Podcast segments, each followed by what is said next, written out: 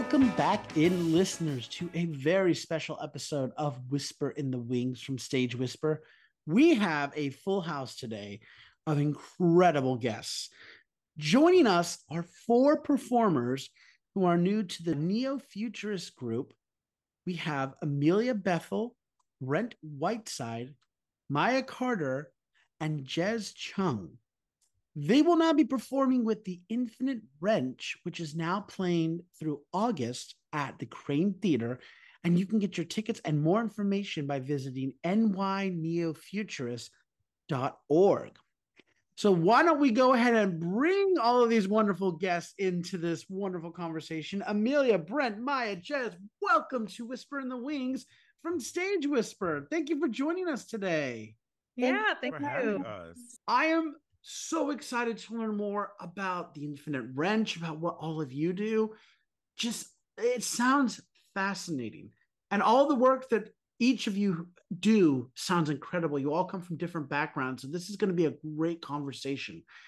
So, why don't I start by asking you all tell us a little bit about the Infinite Wrench? And Amelia, if I could start with you on that first.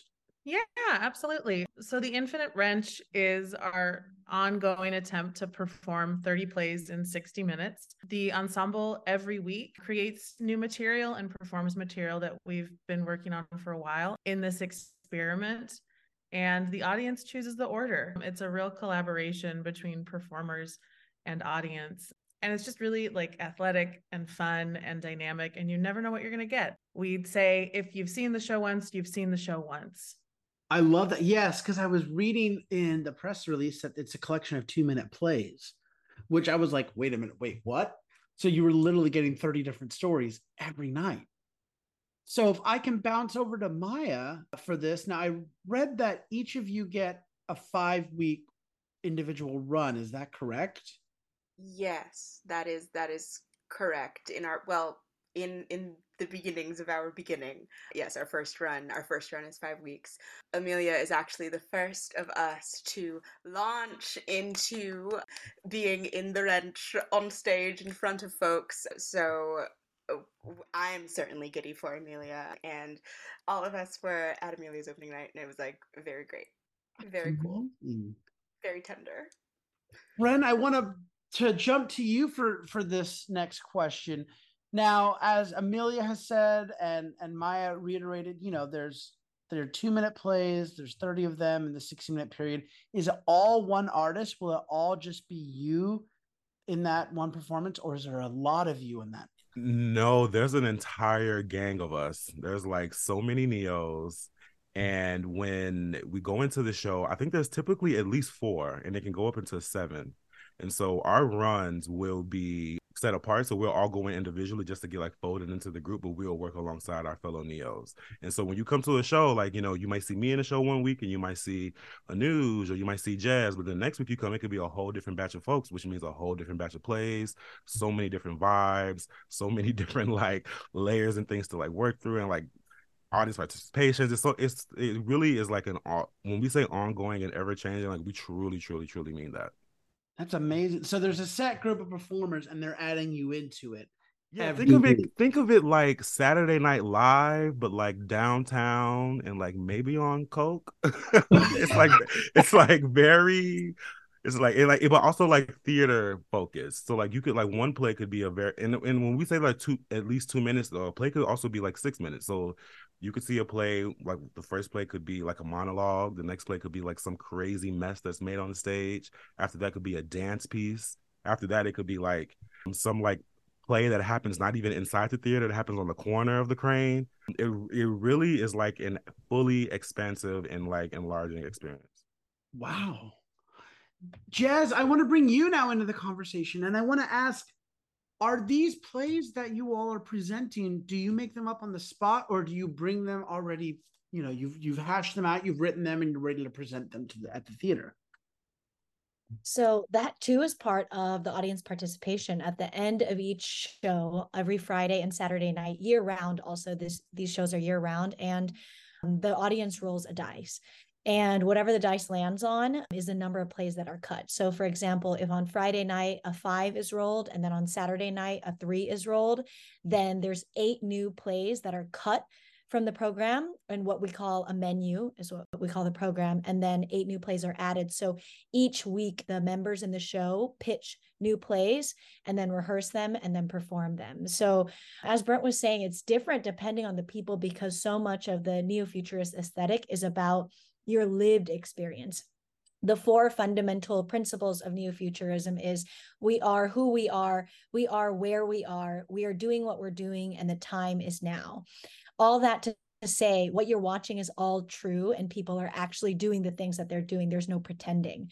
So that's why it's so ever changing because the show depends on the people's lived experiences that are in it which is so exciting because really when do we get to see that in new york theater for people for so much autonomy and agency to be put on a stage i love all that now i want to ask you all how did you come upon this show? I mean, you're all from different backgrounds.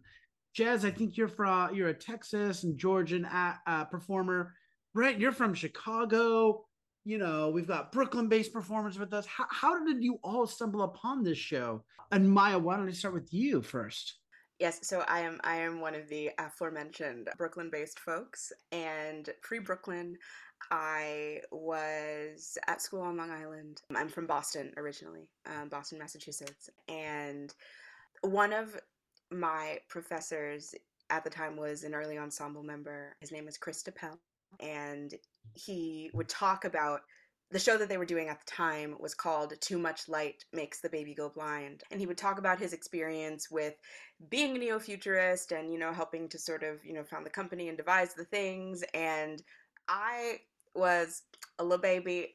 I was like, what's devising? I'm not sure. That sounds cool. And at the college I went to, um, Hofstra University, their program was at my time a bit focused on developing like a classical performer someone who could do you know really really give you shakespeare really give it to you in a way and that was all very well and good but as i neared the end of my time there i craved a communal making experience. I craved art and stories and the really awesome just experience of everybody coming together and like you're kind of building a boat underneath a blanket is how I think about a lot of theater experiences that I like. Like, you know, you're building the ship and nobody sees the ship, and you're all, you know, the, all the tools are being passed around, and then you get it in front of an audience, you take the blanket off, and then here's this thing you made. And I didn't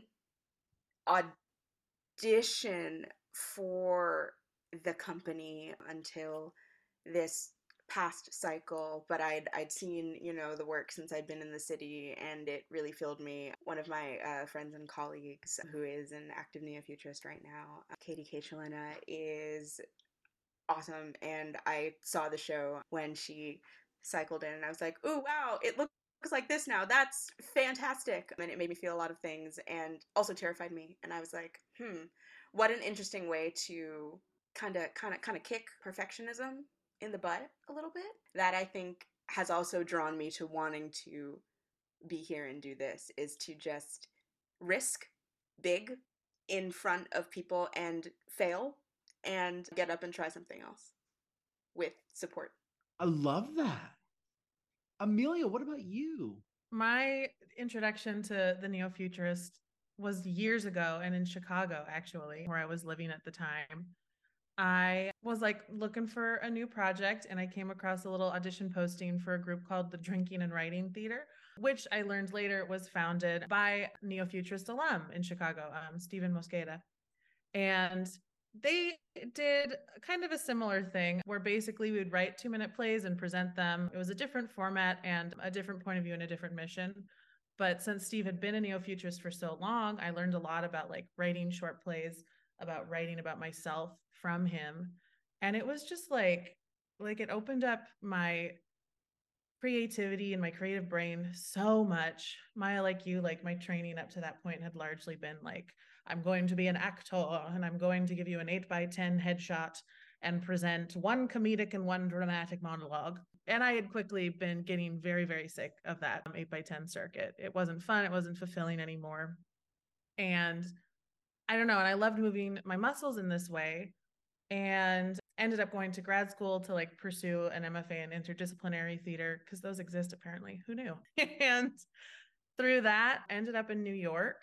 And I knew that there was a New York neo futurist group here. And I ended up having a friend in grad school who was a friend, Michael, who's a current neo futurist as well. And we started chatting, and I went and saw the show a couple times. And I like remembered, oh my gosh, yeah, I remember seeing the Chicago Neo Futurists. I remember this work I was doing with Steve a few years ago. Like, I think this is something I want to pursue.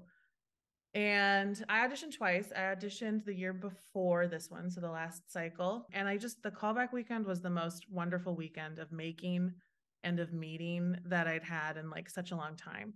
And even though I wasn't cast that year, I was like, I'll just keep coming back every year just to do this. Like, this is so great. Like, it's such a unique opportunity to get to tell stories about who I am and about what's making me tick right now in front of a group of some of the most brilliant creative people I've ever met.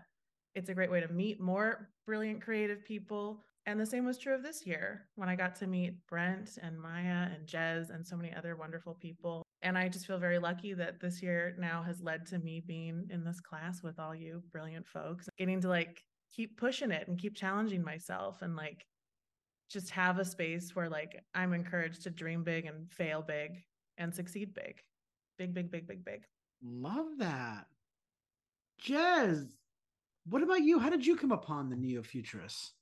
So ah, this must have been, I think, last fall. There is a show that I started watching called A League of Their Own. And while I was watching the show, there was an actor, Roberta Colindrez, who I just really admired her acting. So whenever I see an actor I admire, I kind of go into the rabbit hole of looking up their interviews and seeing where they trained and seeing their career path, especially if it's another queer actor of color. As I'm Asian American, I'm Korean American, I'm also queer. So I'm always looking for blueprints of who is who kind of doesn't fit the archetype of the people that we mostly see in film tv theater and how how do they do it and so while i was doing research i saw that roberta colindrez was part of the neo-futurists and immediately the name sounded so cool to me because i'm a writer also i'm I've been writing for all, all my life. And so much of what I write about is thinking about how to build better futures.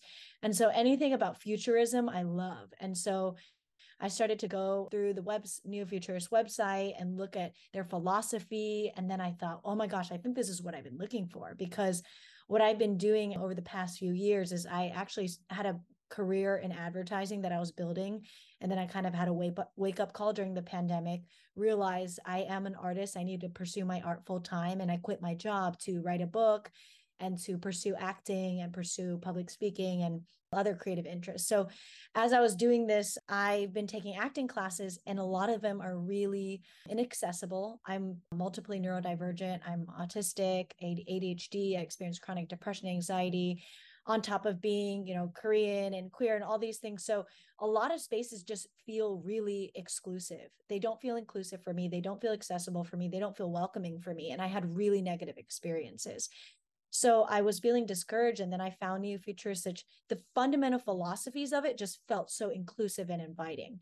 And then I went to go take a workshop. They just so happened to be doing a workshop. So I took a workshop sometime this this past winter. And uh, toward the end of that workshop, they said they were doing auditions. And mm-hmm. I just immediately, day one in the workshop, I thought, I think I found my people. These are people that are really expressive, really playful. And this whole point of, you know, failing and not, and really letting go of perfectionism. I think in the first class, they taught if you fail 90 times, you've learned 90 things.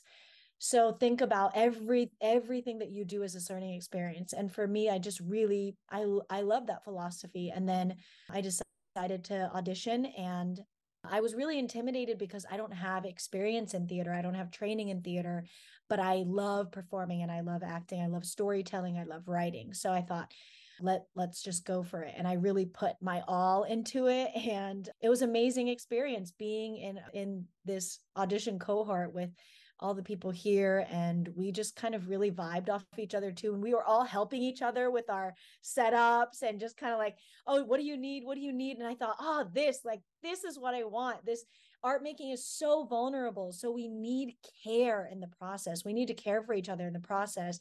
And there was just automatically this culture within the neo-futurists of let's care for each other while we do this work of art making.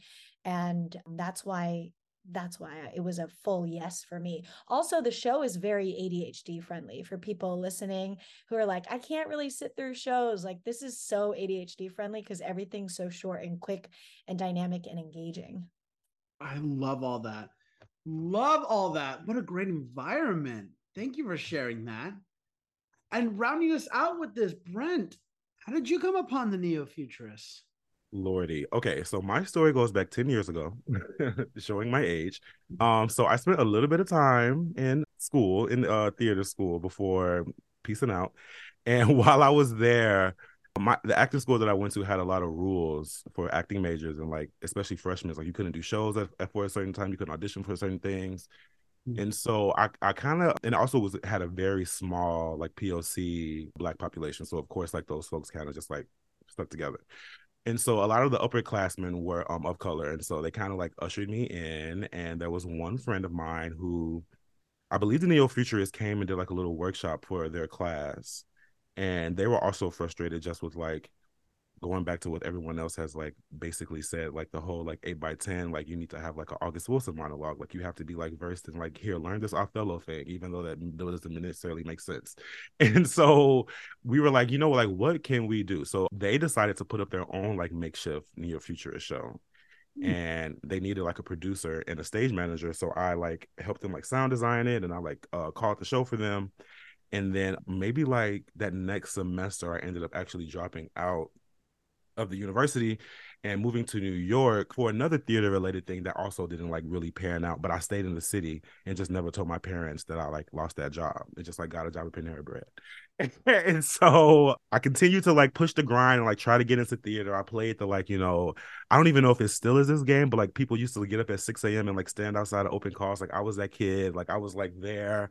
I like had my like big binder. I was like, you know, I had like my songs and I was like, here's my legit piece. Like I'm ready. Book me for this theater works tour. And it just was not working out. And I did a little bit of regional work, a little bit of like work in New York, a little bit of film stuff, and like nothing was really panning out. But I worked with this one company, and they were like, "Oh, we like your mind. Like, why don't you like work in our production office?" And like through that, I kind of fell into a whole different sphere of uh, making money, and kind of sort of walked away from theater for a bit because TV and like producing and documentaries just kind of opened up to me. But then, like Jezz during the pandemic, I kind of had like a come to Jesus moment and was like, I actually hate this and I am not having fun because even though you're like making docs and you're making TV and thing, it's still very much corporate, bureaucratic, like suit heavy space, and you're like still const- like constricted to like what you know numbers and things say, and not necessarily like what people want or like what you want to do or like what makes sense for like communities, cultures, X, Y, and Z. And so I was like, you know what? I want to like try something else. And I was just thinking about like, I really want to get back into theater, but I am not standing in no one's open call line again. and so I was just thinking like, what are some different things that I could do? So I took a workshop for the neo futurists because I remember seeing some shows in Chicago and I saw like maybe one or two shows like when I first got to New York in like 2014, but hadn't really like been around. And I was like, let me just see what's up. So I took a workshop and Catherine Aiello taught it, and I loved it. I had like a blast, like probably like some like the best like two days that I had at the tail end of the pandemic that like really just like shifted everything and put a lot of in focus for me. And I was like, I think I want to audition for this, but I was like, but like I want to meet the people. And so I actually started volunteering with the theater and just like working in the box office. So I worked in the box office for like maybe like five months before the audition even happened. I was like, okay, I met some folks.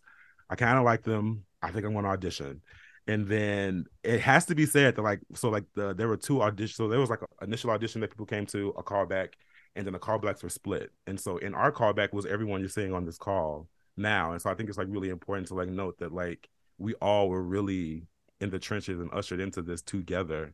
And to be on the other side of this is like really beautiful. And and at the top of the year i was very much like i do want to like find my community and I do want to like get creative and get back into like, you know, sharing things and like and just doing like what makes me happy. And I didn't realize that like all those things will like be intertwined.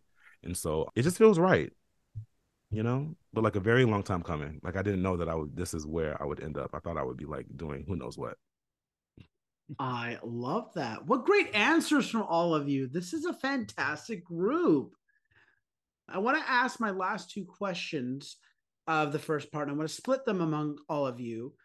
I want to start by asking what is the message or thought that you're hoping audiences will take away from the show?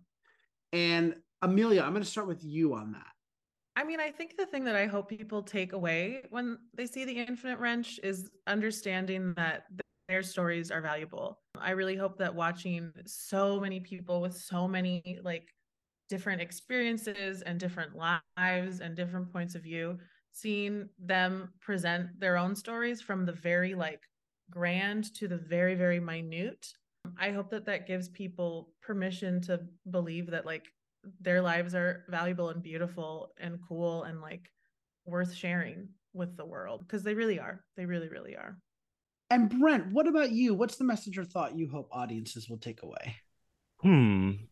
This is tough. Plus one to everything Amelia just said. Plus one, plus one. I also want people to come to the show and just know that there is so much more to theater than just what you may see in a commercial or on 42nd Street.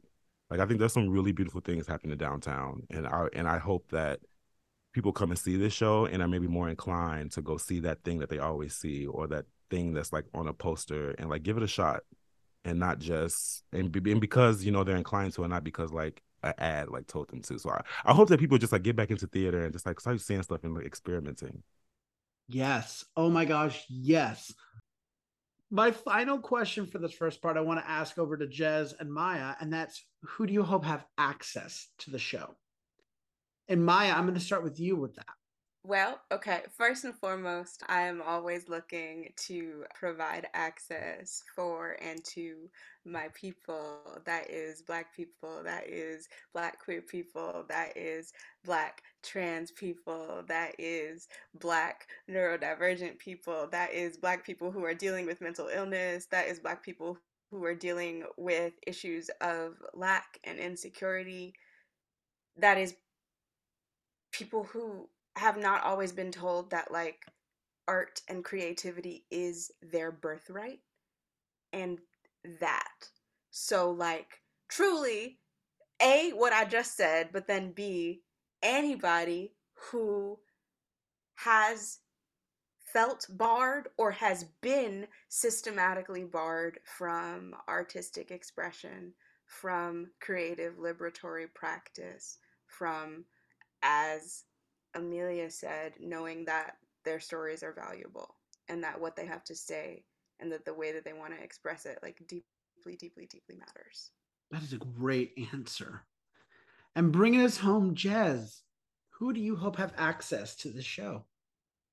Oh, everything everyone said so far, everything Amelia, Brent, and Maya just said, especially amplifying the part about I would love for neurodivergent people to come and see this as an autistic person as autistic ADHD, ADHD person, I do find a lot of shows really hard to sit through, especially as someone with such deep values. I'm a student of disability justice, of abolition, of transformative justice, of just all the social movements of our time. And I see the importance of equity, inclusion, accessibility. And I just don't see that often reflected in theater and I go see a lot of shows in New York. And this is such a city with so much vibrancy and so much diversity. And to not see that reflected is such a shame. And I will say there's definitely still work to do. Like even within the building, I, I think that there's a lot that we can do in terms of making it more accessible uh, physically for wheelchair users, power chair, chair users, um, people with mobility aids. But I do think that it is really a truly special show in that it just speaks to the power of story and power of really understand the power the power of your voice. And also i think this is a show for people who have big feelings, who feel things deeply, and who care about the world. There's always a, a, a few pieces, a minimum few pieces in the show that talk about what's going on in the state of the world, from you know the necessity of trans liberation and standing up, up for trans rights, being in solidarity with trans people. Um, there's a lot. There's been a lot of plays and recent shows about that topic. So just know if you care about the world and you feel big, this is the show for you. And you can, especially, I would also recommend people go on nyneofuturist.org and then look up the people in the ensemble, get to know people and follow on Instagram and see who's going to be in the show and get to know them because that's really who you're going to see in the show. And that's what's beautiful about it.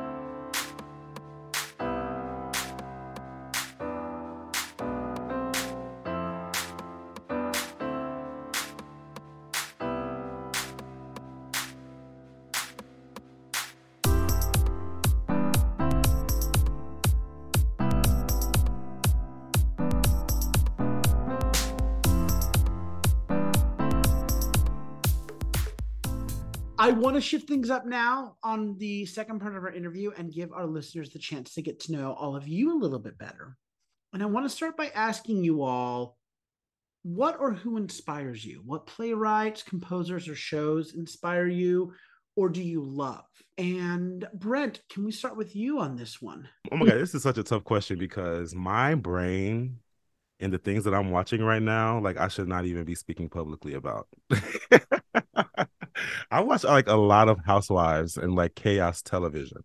You know, like I literally indulge in nonsense and love to like break things up in like chaos energy.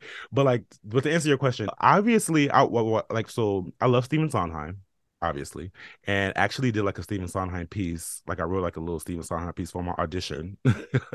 Cra- like crazily enough, like really like shot really really big there but yeah, like I'm really inspired by like so many different things. Like I literally like wake up every day and I'm like and like fall in love with like so much and like get inspired by it. And now really being a part of this show, like it's really actually coming to me because like I'll see something like the other day.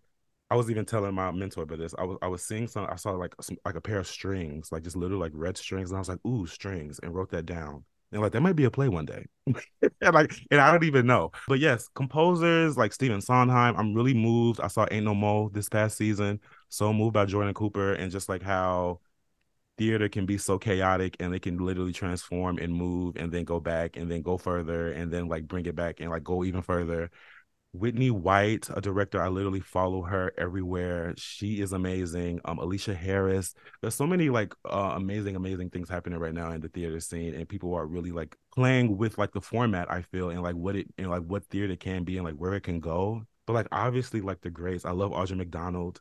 Like my God, Norm Lewis, like my God, this is hard. This is so tough. I'm I, I literally love everyone. And I'm so inspired by everyone. This is literally part of the reason why I even came to New York. Like like how what we said earlier. I'm from Chicago. Like we our theater scene is actually like really popping now. But growing up, it wasn't like super accessible to me, and so a lot of my childhood was literally spent on YouTube, just like watching like all of the like burned and like a uh, bootleg like Broadway shows. Like I remember seeing like legally blonde because someone just like sat in the back of a house and like recorded it and that was like my experience like a broadway show or like even seeing like a performance of pippin as a kid or like into the woods and like all these different things and i know that's probably like pretty taboo to say but like all those things made me want to move to new york and like go experience this for myself. So yeah i, I think everyone love that. question.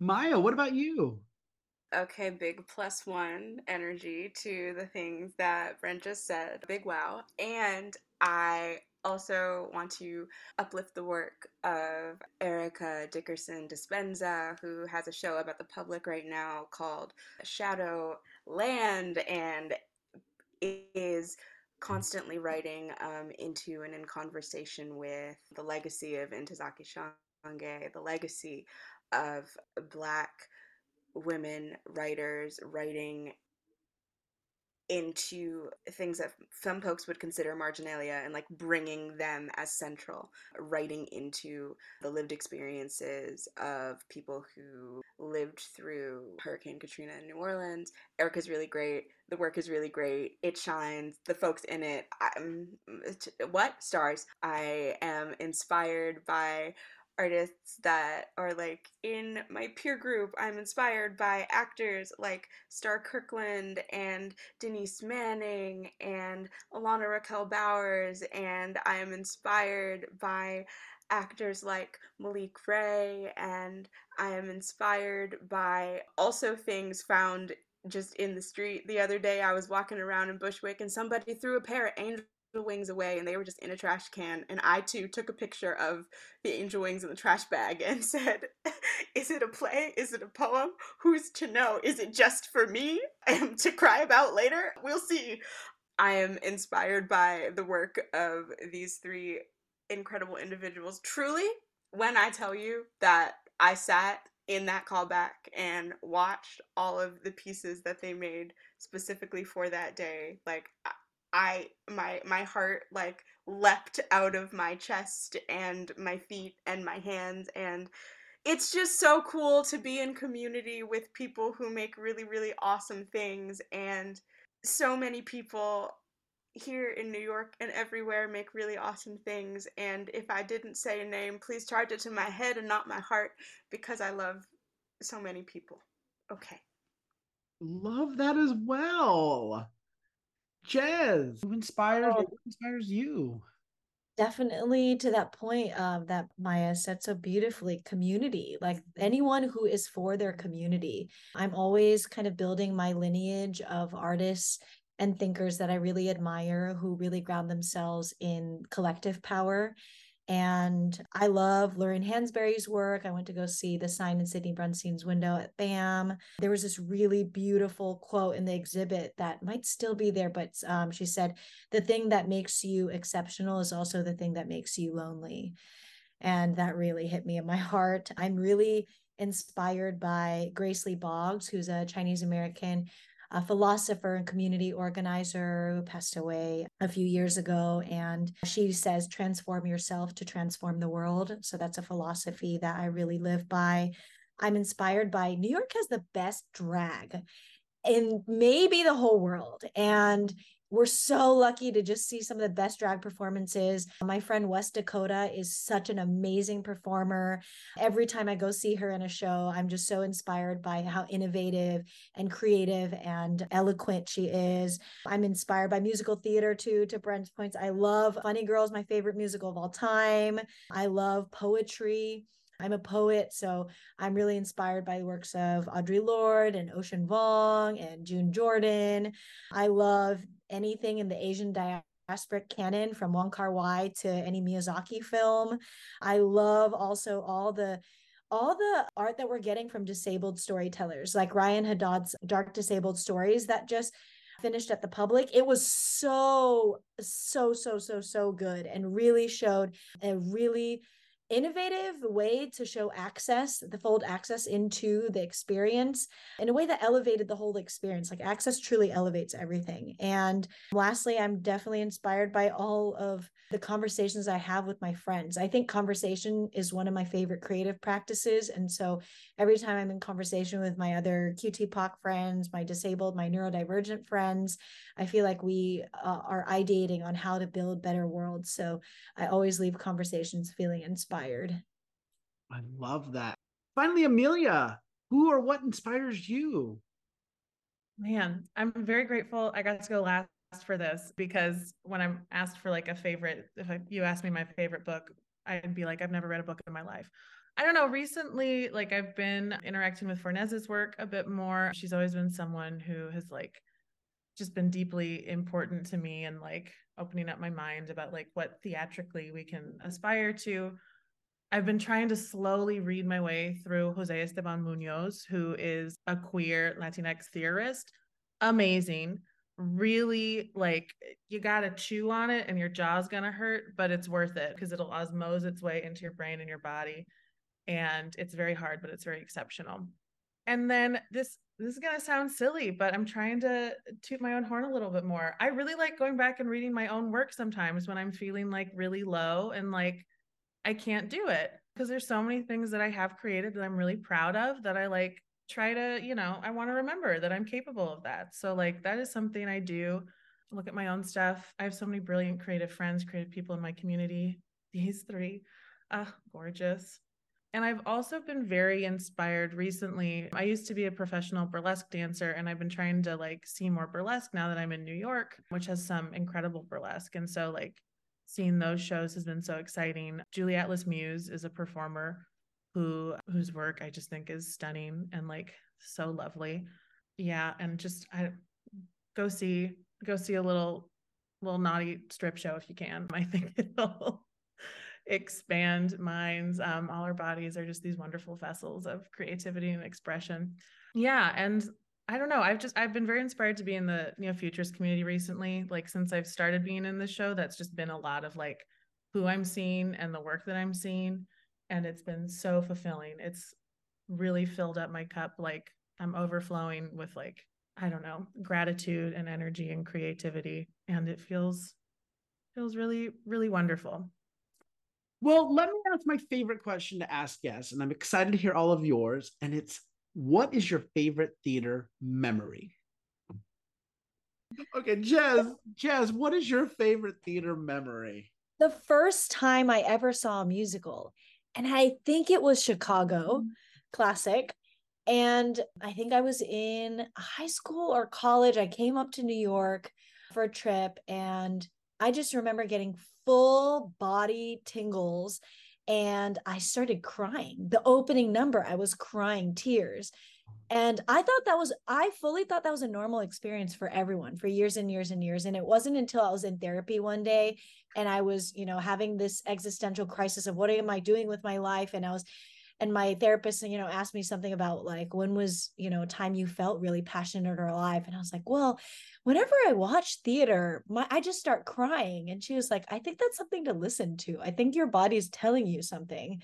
And so yeah the first i'll never forget that. The first like the curtain opens and you know everyone's like in their positions and the orchestra the live music is playing and i'm just like this this is what life is about and i would like to be a part of this and that's how i think the seed was planted that i want to be in a musical one day. I love that. It's a great memory. Amelia can we jump to you? Yes. Again i'm gonna have five more that i'll think of in three hours. But the first one that popped to the front of my brain which i think is the one i need to share is when i was getting ready to move out of chicago i decided to like put together a little show with like people I'd gotten to know over the years and like performers I really admired is like basically my own little going away party. I was just like, I want to see all the people who I think are brilliant, like do what they want to do. And that was so wonderful and joyous. And also at the time, my mom was coming out to help me move. And she's a real ham. I come by it honestly. And she had told me recently about a bit she used to do where she'd do an abridged version of Hamlet with Barbie dolls. That was fucking filthy. Like it was like five minutes long. It, there was so much cursing, there was so much sex. It was just like, it was absolutely ridiculous. And she told me about it, and I was like, You're going to be here. Like, can you bring the Barbies and like do the abridged Hamlet at this show? And she was like, Okay, yeah. And so she did it.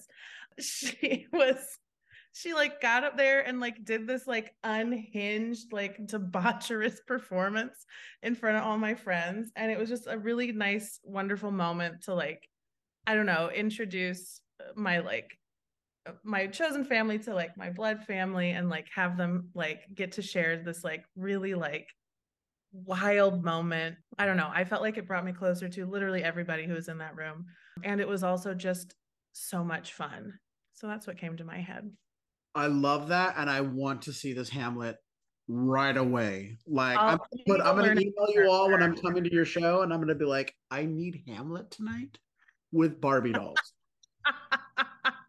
I'll learn the Barbie Hamlet. I'll bring it to New York. Yes. Maya, what about you? I know you said one. Okay, I have two, but uh, they're, they're they're they're short. Okay, okay, okay. So I grew up in Boston and I would go see this company called Actors' Shakespeare Project's work when I was in high school and they're really beautiful and I just had a really gorgeous full circle moment of being able to like work with them as an actor um, for the first time professionally this past uh, January through the beginning of March. But when I was a small high schooler, we went to go see their 12th night. It was my senior year and it was the most I feel that oftentimes people be doing 12th night and they don't really be thinking all that much about how griefy it is. And it was just, this particular rendering was just so unbelievably sad and joyful and funny, but also sad and it made me cry. And then, secondly, when I was younger than that, I think I saw, I think Mary Poppins did its like tryout in Boston before Broadway. Because I remember that I saw I've seen two different versions of Mary Poppins, and they changed the like naughty children number. It used to be very scary, and then the kids were too scared, and then they switched it. But when Bert began to tap up the proscenium and around and walk down the other side in step in time, when I took, I had never in my who I'd never in my life seen anything like that, and to this day, it is still a core, core, core deep memory in me. I wept and leapt out of my seat and I I just like could not handle it. And then Mary Poppins also floated over over the audience a couple times in the show and that also like killed me. Yeah, no, it it was it was everything. Just the commitment and the joy and the color and like the the, the story, the sheer physical brilliance. okay. You're you're not alone on that. That was a great memory. You're not alone. Bringing us home, Brent. He can't hide from us anymore. I was just plugging in my computer. Oh, um, what's your favorite theater memory? I actually have so many, but they're all in one story. So, like I mentioned earlier, from Chicago, grew up mostly on the south suburbs, weren't a whole lot of theaters, but there was this small college called Governors State, and they had this theater that they would use to like make money and have like different shows and tours and regional shows and like Broadway tours come in and they would rent it out and they would put shows up. And so I found out about this and I was like, oh, I want to see these shows, but like these tickets are so expensive. So I started ushering for them. And, and I was maybe like, when I first started ushering them, maybe it was like 12 or 13. And everyone else was like over 60 and like lots of married couples. And they all knew that I wanted to do theater. I was very much into it. And they would let me like once I would get done with all my touring responsibilities, like sit in whatever open seat in the back of the house and watch the show. And so I've seen hairspray so many times that way. I've seen like every I've seen the Nutcracker for like seven years straight that way. I've seen like so I've seen like Junie B. Jones, like literally any show that would come in there, like whether it was like a school show during the day, like a Broadway tour, I would go see it and that was really how I spent like a lot of my uh, nights and weekends back in Chicago. And and I saw like so so so so so so so many great things. Like Junie B. Jones. so many different school productions, they were like so good. And everyone was so sweet and like really nice and like really let me like do work and then like watch the show. I love that. What great memories all of you have shared. Thank you so much. I appreciate that. Are there any other productions or projects that any of you have coming on the pipeline? I also just want to mention that I, I did see that the new Neos have a family friendly show that's happening in the summer and fall. Also, there's a Pride show on the 23rd and 24th if anybody wants to talk about that. But also, maybe uh, any of you have some personal projects coming in the pipeline. So I'll just let you jump in and, and tell us anything you want to tell us. I'll first say that our shows are coming down the pipeline. Like right now, if you want to see Amelia, she's in until the 20 I'm in until the 27th. The 27th, right. And then I'll go in May. on the right, and I'll go in on the 26th of May and me and Amelia hang out for that one weekend. And I'll be in the show through through June.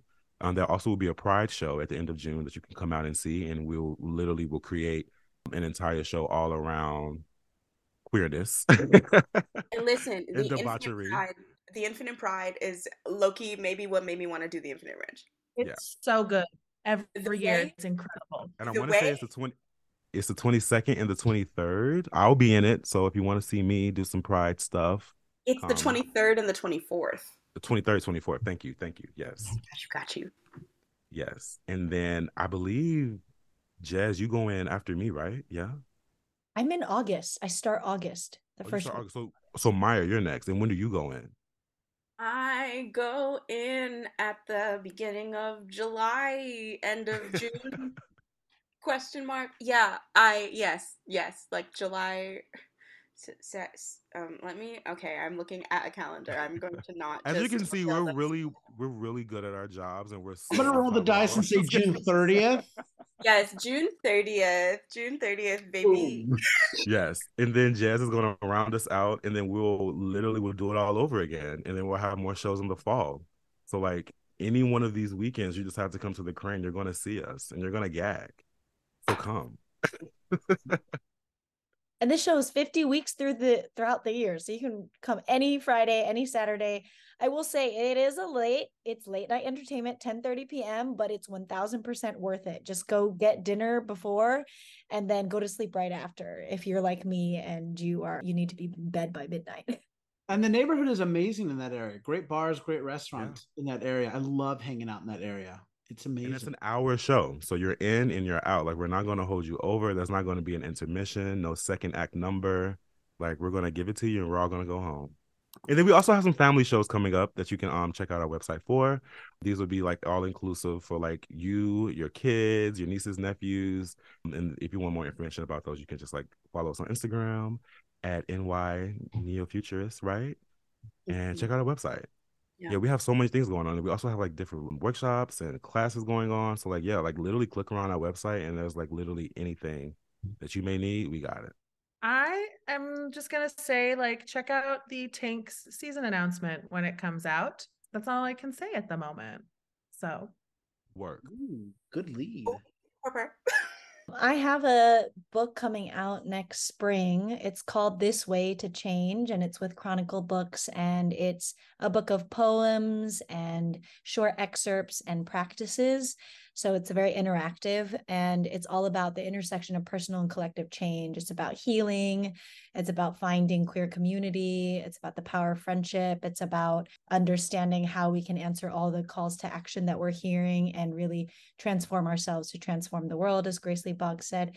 And then I just launched a podcast also this week called Dreaming Different, and it's with Deem Journal. And you can find that on any podcast platform. And Dreaming Different is a conversation with artists and world builders and cultural philosophers about how we can build the future through a neurodivergent lens. Amazing. to talk a little bit more about the our family friendly shows. They will function just like the Infinite Wrench, so that's 30 plays and that's um, and they are for all ages and it's gonna be really cool and sweet. I i i'm a teaching artist um, and so i'm a big lover of things you can bring intergenerational groups of people to. Those are gonna be cool. We're booking uh, so if you want that to happen for you go to the website for more information. You can also email uh Yes. info nynf.org if you want to like bring the wrench, the um, family friendly wrench to like your school or your community or wherever. Well, that's a perfect segue to my final question, which is if our listeners want more information about the Infinite Wrench or about any of you, perhaps they'd like to reach out to you. How can they do that? You all mentioned the uh, nyneofuturist.org and also the Instagram handle at nyneofuturist. Also, that email info at nynf.org. Would any of you like to leave any personal information or handles that our get our listeners can follow you at? Yeah, I'll say too, like our all of our emails at um the near future are just our first names at um nynf.org. So there's also that if you want to hit me up on the business side. I'm on the internet as O Brent, O H H B R E N T everywhere, even my website, ohhbrent.com. Slide into my DMs, talk to me nice. Yeah, I live the uh, private Instagram life, but I love emails weirdly. Yeah, Amelia at nynf.org. Amelia is spelled like Amelia Bedelia, A M E L I A. I too, at the moment, am a private Instagram devotee, mostly because sometimes my students are like, "But Maya, where can I?" And I'm like, mm, "I'm chat. No, it's too, it's too young. I can't do it." Um, so also, please send me an email at maya at nynf dot org. And I'm at Jezz Chung on Instagram, J E Z Z C H U N G.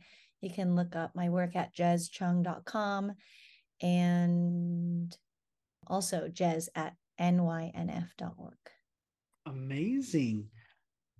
Amelia, Brent, Maya, and Jezz, thank you so much for speaking with me today.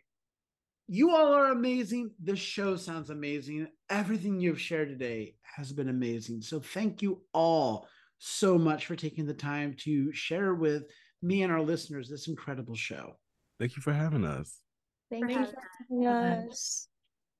My guests today have been the new performers who are new to the neo futurists Amelia Bethel, Brent Whiteside, Maya Carter, and Jezz Chung. And you can catch them over the next few months as part of the Infinite Wrench, which is playing now through August and beyond at the Kraine Theater. Tickets and more information are available at nyneofuturist.org. And we will have all of this information as well as all of the myriad of contact information from our guests posted on the episode description as well as on our social media. But if you're looking for a great thing to do on a Friday or Saturday night, especially after a show you've seen, head on down to the Fabulous Kraine, check out this great show. And, over the next few months, you're going to see one of our amazing guests as they get folded into this great company. So don't miss out on the Infinite Wrench now through August and beyond at the Kraine and get your tickets right away. So until next time, I'm Andrew Cortez reminding you to Turn off your cell phones. Unwrap your candies. And keep talking about the theater. Stage whisper. thank you.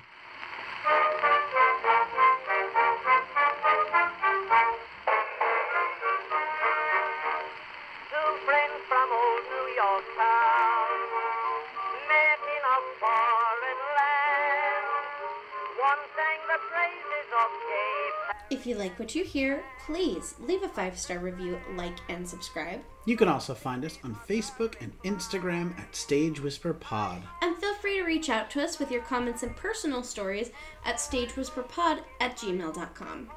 Our theme song is Maniac by Jazzar. Other music on this episode provided by Jazzar and Billy Murray. You can also become a patron of our show by logging on to patreon.com slash stagewhisperpod. There you will find all the information about our backstage pass as well as our tip jar. Thank you so much for your generosity. We could not do this show without you.